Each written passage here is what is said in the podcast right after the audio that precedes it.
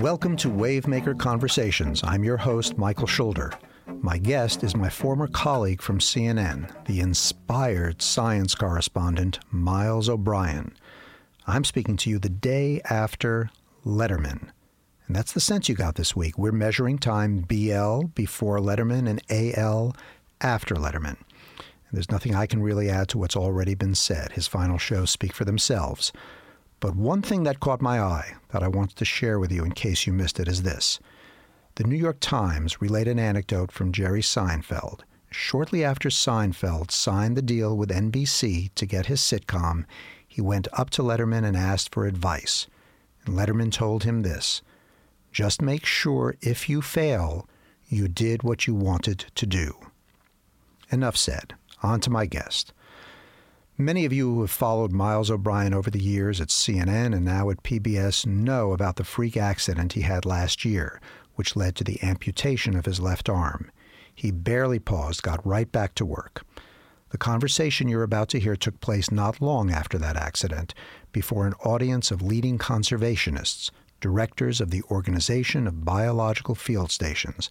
Their leader, oceanographer Sarah Oktay, who introduces us, describes the international network of well over 250 field stations as the NASA of the Earth. They gathered for this conversation on the Massachusetts island of Nantucket. Now, for the one of the most exciting parts of the evening, we're going to have Michael Schulder and Miles O'Brien come up, and they are going to do a conversation that talks about how important science is and some of the things that they see proceeding in our life. Sarah, thank you. I'm, I'm going to be bringing my. First of all, what do you mean by one of the most important parts of the evening? So, listen, I'm, I'm here to introduce Miles O'Brien. So, let me, without further ado, introduce Miles O'Brien.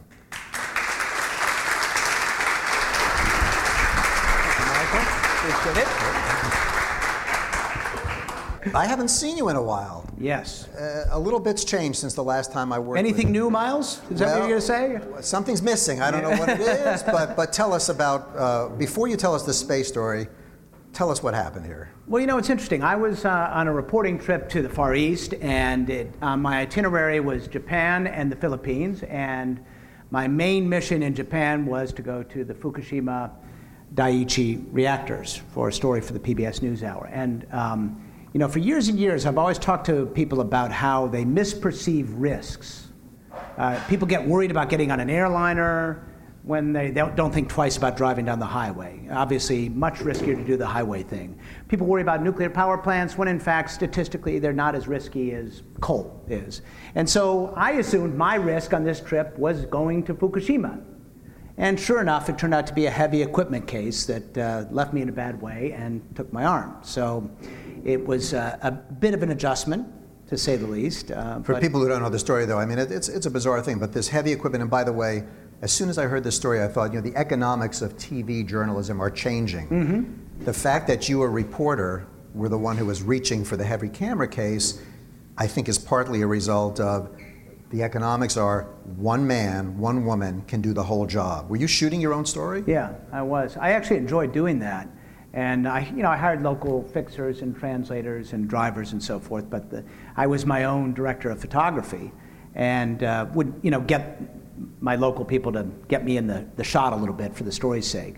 And, uh, you know, I, when, you, when you do the math on a, a trip like that, uh, the budgets are tight and uh, you had to be versatile, and I enjoyed doing it, so I, I was there as a one man band. And, just, and just in a nutshell, so this heavy camera case fell on your arm, and what happened? Well, it was just this fluke thing, which um, I ended up, you know, I didn't know it existed. It's called acute compartment syndrome, and basically, it was, uh, you know, an impact injury to my arm. It just seemed like a bruise, and like two days later, it was this horrible agony, and uh, blood flow was blocked, and I had to have emergency surgery, and it didn't go so well. So.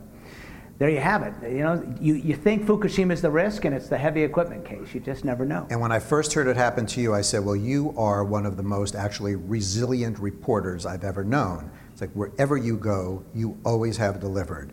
And then I read, not long after this, you were what, 10 feet under the surface of the ice?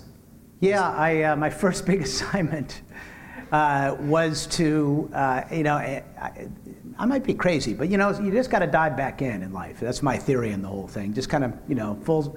When, when you're going through hell, keep going, as Winston Churchill said. So I kept going, and my first big assignment was to fly onto the glacier at the Denali National Park on an airplane outfitted with skis. And uh, I wasn't alone on this trip. I had a, had a producer with me, and uh, producer, shooter, we, we work as a team. We've worked for 20 years together. And we were camping on the ice sheet for four days with scientists who are pulling radar devices, ground penetrating radar devices, through the, across the ice sheet on snowshoes and skis, because you can't use uh, snow machines or anything in the Denali Park, to try to measure the thickness of the glacier. It's, it's an unknown. We really don't know how the glaciers in these mountain areas are not well studied. And the idea of going up there on my first shoot, uh, you know, new, new tape being one arm was, was a bit daunting, but my, my friend and colleague, Kate Tobin, said, you need to go. I, asked, I said, you know, you can obviously get somebody else if you'd like. And, and she said, you know, you know, Miles, you need to go on this trip, and you know, I've, I've got you covered. Don't worry, it's going to be okay. And it worked out. It and, and, and you were literally, from the account I read, 10 was it 10 feet yeah no so surface? so what, what they do is this this was the moment where i thought maybe i really had lost my marbles but every now and then they have to dig about a 12 foot pit to sort of calibrate the radar ground truth of the radar so you know to make sure that all the readings they're getting are borne out by the actual layers in the ice and so they dug this 12 foot pit and they're down there you know looking at it and do, and I, you know we ha- I had to get the shot so uh, it was kind of interesting. So I, I ended up belaying down like SEAL Team Six with one arm. It was, I had the pictures to prove it. I actually actually survived it. But then I thought, this is crazy. Afterwards. After yeah. after I did it, yes.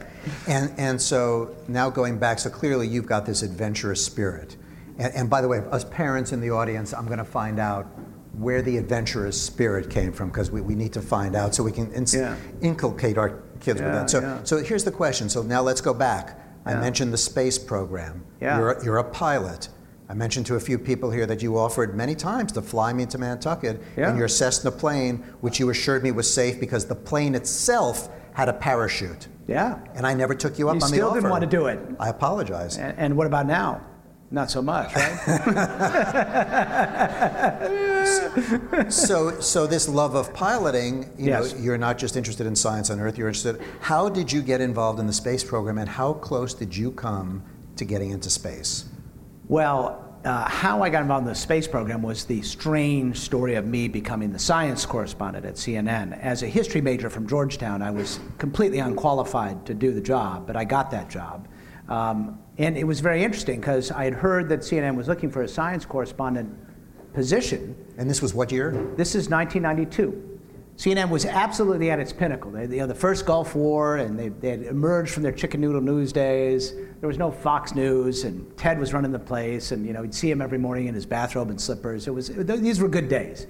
And so anyway, they called me down. I managed to, I was actually working in Boston at Channel 7, and uh, later the Christian Science Monitor channel, short-lived operation. And I heard that CNN was looking for a science correspondent. And I, I didn't know anything about science, but I knew CNN would be a good place to work. And so I managed to convince them to bring me down for an interview. It turned out to be a two-day interview with Bailey Barash, who was the editor, the, the first time and long time science editor at CNN. She was a former molecular biologist. She actually knew science. And so she brought me down, and I did the usual things, you know, read in front of the camera, and they sent me out on a story, and I had to do a story. But she also gave me a, a written and an oral exam on science, which I flunked miserably. I mean, miserable. I mean, I was, I'd been chasing bodies in Roxbury for a living, you know. I mean, this, and I knew, not, you know, they asked me what climate change was, and I, I said, it's when you do the thermostat in the room. I, I, I really didn't know what it was. I, I honestly was clueless. So at the end of this whole process, two day you know, gauntlet, I get to the president of CNN, Bob Furnad, and he's at his desk and he's kind of looking at my report, my folder there, and he doesn't even look up at me. He goes, Well, obviously you don't know shit about science. And so, so I said, That's why you want to hire me. And um, which I thought was kind of a stretch at the time, but it's actually true because, as you well know, when you're trying to reach the CNN audience, they're not scientists. They're, they're people who are presumably curious about the world. And so my goal, what I discovered my goal and my mission was, was to be in between the world of science and the rest of the, the rest of the world. And um, that's a good place to be, actually. There's not a lot of people who dare do it because the newsroom, as you well know, is filled with a lot of science phobics. Anyway, you asked me about NASA. As, as I became the science correspondent and became more well versed, I was already a pilot. I was third generation general aviation pilot. Both of my uh, grandfathers were pilots, and, uh, and my father. And I grew up, you know, learning how to fly just sitting beside him in the right seat of a small airplane. So I loved it. And so when I had the science job, I naturally moved into the NASA beat as much as I could because that was a natural area of interest. And eventually, uh, what happened was I, you know, my predecessor, John Holliman, in the space beat, who some of you may remember on CNN, who tragically died uh, right before uh, John Glenn was to fly in the shuttle in 1998. He had covered the space beat, and he had tried to um, cook up a deal with the Russians to go to space, and it never worked out. So after uh, we lost him, uh, I picked up the baton and for three years negotiated with NASA and the Russians, making NASA believe that I would have flown with the Russians. And we actually had a deal on the morning that Columbia was to arrive on that fateful day in February of uh, 2003. Uh, we act- I actually had a deal which we were going to announce about 10 days after it would have landed safely. And of course, when we lost uh, the orbiter and the crew, that was the end of that idea. So. So you sort of stumbled into this science job. You, you, you weren't, you, you didn't have this mission in life, and you saw the opportunity and you took it.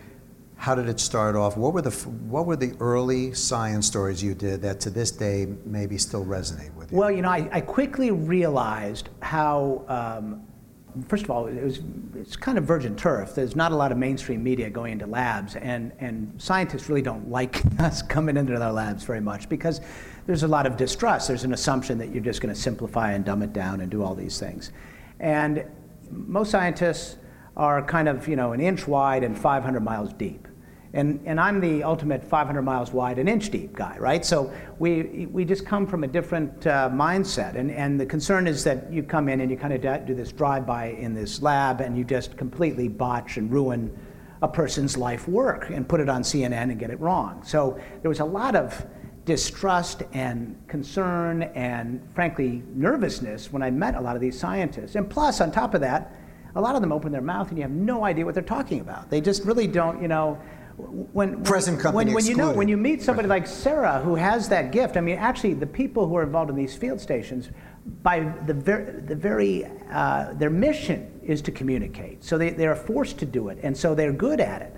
But a lot of scientists, frankly, you know, we, we, you know, those of us who become history majors, we go this way, and the scientists go that way, and we don't learn much about science, and they don't learn much about, you know, communicating with the public, and that's part of the problem. So, I remember going in early on I went into, um, I, was, I was going down to Tifton, Georgia, of all places. I was doing a story on hybrid grass.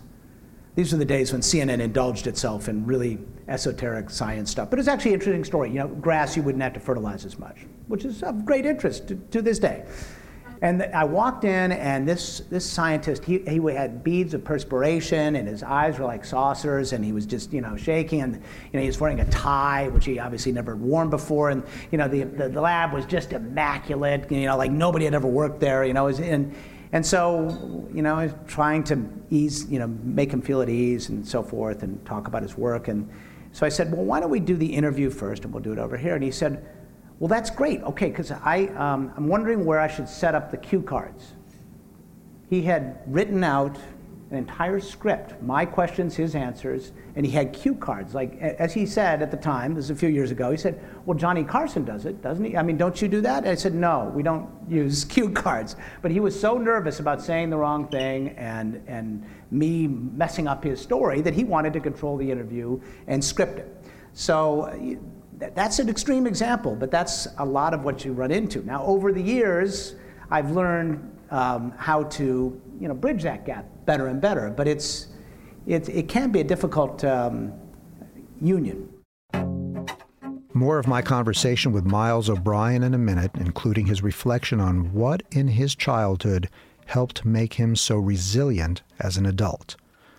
First, I want to welcome Wavemaker Conversation sponsor, Harrys.com. Oh, yes, Wavemaker has sponsors. They want the Wavemaker audience curious, educated, influencers, well groomed. At least that's the way I imagine you.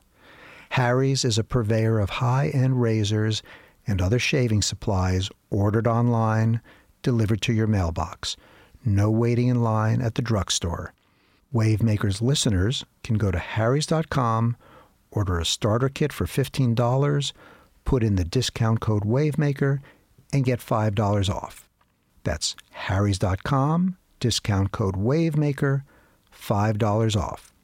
If you love Harry's, then you can put in an order for automatic refills. Never think about it again. You're listening to Wavemaker Conversations. I'm your host, Michael Schulder. Welcome to Play It, a new podcast network featuring radio and TV personalities talking business, sports, tech, entertainment, and more. Play it at play.it. Back to my conversation with Miles O'Brien from our appearance before leading conservationists, directors of the Organization of Biological Field Stations, the NASA of the Earth. So, what have, what have you learned lately? And, and you know, clearly, like what the, the, field directors that we are, have spoken to over the past couple of days, I mean, you guys are incredible communicators, which yeah. is why I think this mission is so important because that's built into the mission of these field stations is the communication not only to people like you and me, but to the younger generation. Give me one of the most captivating things you've learned about science that needs to be spread out there because we might not have seen your story on it. Well, all right, so I should just say I had the good fortune to take a tour today with Lenny, and um, I was the oldest eight year old there. And um, it was magical. And every kid should have this opportunity. I don't know which of those kids someday may or may not become a scientist, but at least they've, they've had that experience. They've had the, you know, the, the sense of wonder and, and the, just the, the observational powers that he shared with them, walking through what just seems like a marsh and what this all means and why that's endangered and why that's important and, and how it all fits together. And to me, that's such an important part of the whole recipe for how we uh, treat science in this country. We've kind of had, I think, over the years, and I think we've taken for granted this kind of bouillabaisse that we have that is that creates great success in our country. It's been founded on great primary education, wonderful universities. There was many years when a lot of corporations invested serious money on long-term basic research. The federal government was involved in basic research and funding it in a meaningful way. Each of those things I just mentioned to you right now are under siege. Primary education, engaging kids in science, is in a terrible state right now because of the way kids are taught, the way they're taught to exams. They're, they're not inspired like Lenny would inspire them. Universities are pricing themselves out of business kids in high school are not engaged in science in, in a meaningful way like we should. We're not generating scientists and engineers like, like we used to. Corporations don't spend money. There's no more Bell Labs, those kinds of things, where in trying to figure out why AM radio was so staticky, they discovered the Big Bang, cosmic background radiation. Things like that don't exist anymore. National Institutes of Health, all National Science Foundation, all those budgets are just getting hammered, and scientists are absolutely under siege every step of the way. And it's, it's so interesting because I was just recently in China. My son was over there for a semester, and I got a chance to visit him. And I was poking around with some story ideas, and they are just desperate, desperate to figure out what we have here, what we've done to, to create the long running scientific and technological success that we've had. And they're systematically trying to do it. They're trying to recreate our little bouillabaisse. I would submit to you, though, they can't do it because we have we have secret sauce here. There's something about you know, the American spirit and the way Americans approach problems, which they'll never be able to copy in China. And so, let me stop you right yeah. there. Give me an example of a story where you felt you captured that secret sauce of the American spirit that led to a fascinating science story. Well, it's actually going to air tomorrow on the PBS NewsHour. So, I invite you to watch this piece. I I was, I just, um, I just did a piece. I, it was actually, speaking of Bell Labs, the um, Howard Hughes Medical Institute, which is a very well endowed research institution, obviously deep pockets there, uh, has built a facility, it's now uh, seven or eight years old, outside of Washington called the uh, Janelia Farm Research Facility. I don't know if anybody's heard of this thing, but it's, it's like a latter day version of Bell Labs, except it's funded by a, a well endowed foundation. And what they do there is they, they bring the best and brightest scientists in the realm of neuroscience in there. They don't grant tenure, but they also don't require them to get on the mill of publishing, you know, publish or perish, which is, you talk to most scientists, they'll tell you if they're really doing well, they spend maybe 30 or 40% of their time doing science. Most of the time, they're chasing meager amounts of funding, trying to, you know, keep it alive, short-term goals, stuff that has direct applications. It's actually very short-term science. Not, there are very few people sitting down and thinking about big questions, which might take 10 years to solve. And that's exactly what they built there. They have 400 scientists at various levels that are doing science with basically a blank check and with no, you know, as long as they're progressing, no requirement that they come up with any discovery ever.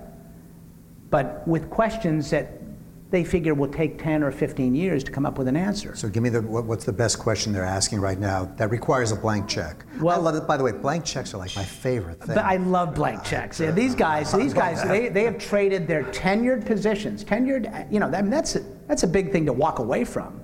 Tenured positions to come there and they, they're renewed every five years. They, they have to so come one, up. So one question that they're asking now that's a pressing question that you can't wait to hear the answer. I, they, they are, one, we went to one lab where this guy is, he's fascinated by dragonflies. Okay, so the reason he's interested in dragonflies, he's interested in how we, our brain, is able to throw a ball and catch it. If you think about what it takes to do that, the neurons that fire, the intent, the aim, the, how the muscles are connected, we, we don't know how this works. And so what he's done is he's working with the engineers there. He actually has built little backpacks that go on dragonflies. And as they fly to catch fruit flies, they send out telemetry that's wired into their neurons. And he can see their neurons firing as they see the fruit fly come and they go get it. And eventually, this will give us incredible insights into how our brains operate and how it connects to our bodies. We, they're actually making movies of neurons evolving. I mean, it's not just like a still slide in a microscope. They, they, they built microscopes there that can actually capture movies of the development of, and watching neurons operate as they're going in, in fruit flies and in, in zebrafish. It's extraordinary, but they, they don't know exactly where it's going to lead yet, and that's precisely the point. This is, this is all about the serendipity of science. So now let me ask you about the serendipity of, of journalism and science, because because of budgetary constraints, it's very hard for a guy like you to go out on a story where you don't know what the ending's going to be, or you don't right. know what the big image is going to be. When you went out on this story or other stories, how does risk play into this? Risk in terms of, boy, he came back and he didn't get the goods. And you know, we, we know that every great endeavor Right. You don't know if, you if the goods are going to come through in the end. Yeah, no, So, that, so how do you deal with that? And did that come from, by the way, trace that to childhood if you can, because there, there is a certain appetite for taking risk where you don't know the outcome that is necessary for great work, and not all people have the stomach for it. Uh, that, that's a that's a really that's a thought-provoking question, Michael. Very good. That's good.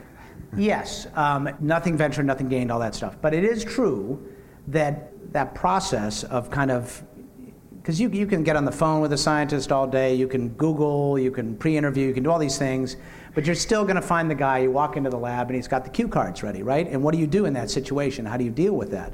I didn't have the luxury at CNN, or for that matter at the NewsHour, where I now get paid per piece, to ab- abandon the project. You keep going. And so, you know, some of it you fix in post, and uh, some of it you have to drop back and think about new ways to do it. Sometimes you have to add an extra interview.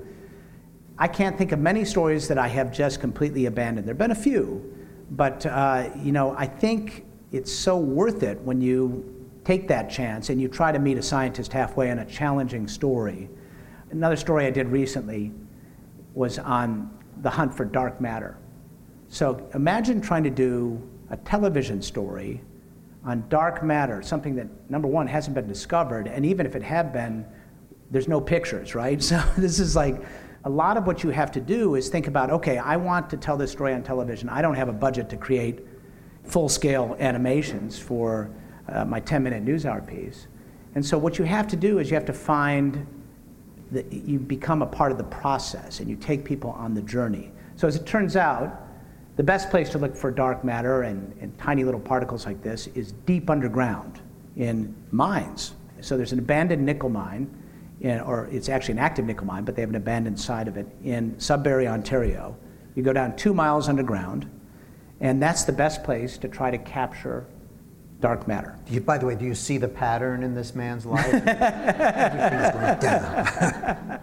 and you go down there, and they have these most amazing Jules Verne-like tanks and stuff with all this amazing esoteric materials that presumably will identify the collision between a little piece of dark matter and another atom of some kind.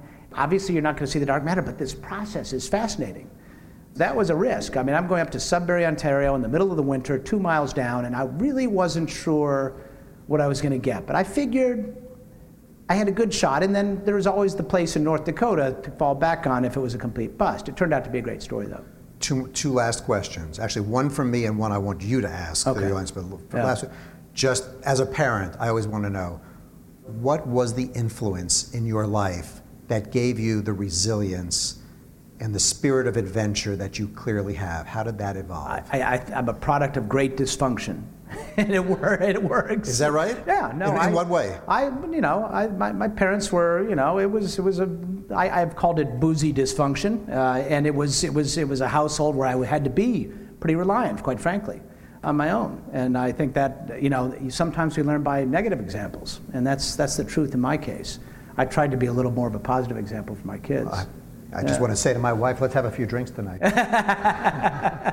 uh, though, uh, before we end it, then, that's very interesting to me uh, because it, it is unbelievable how, how kids can thrive despite adversity, maybe sometimes because of adversity in childhood.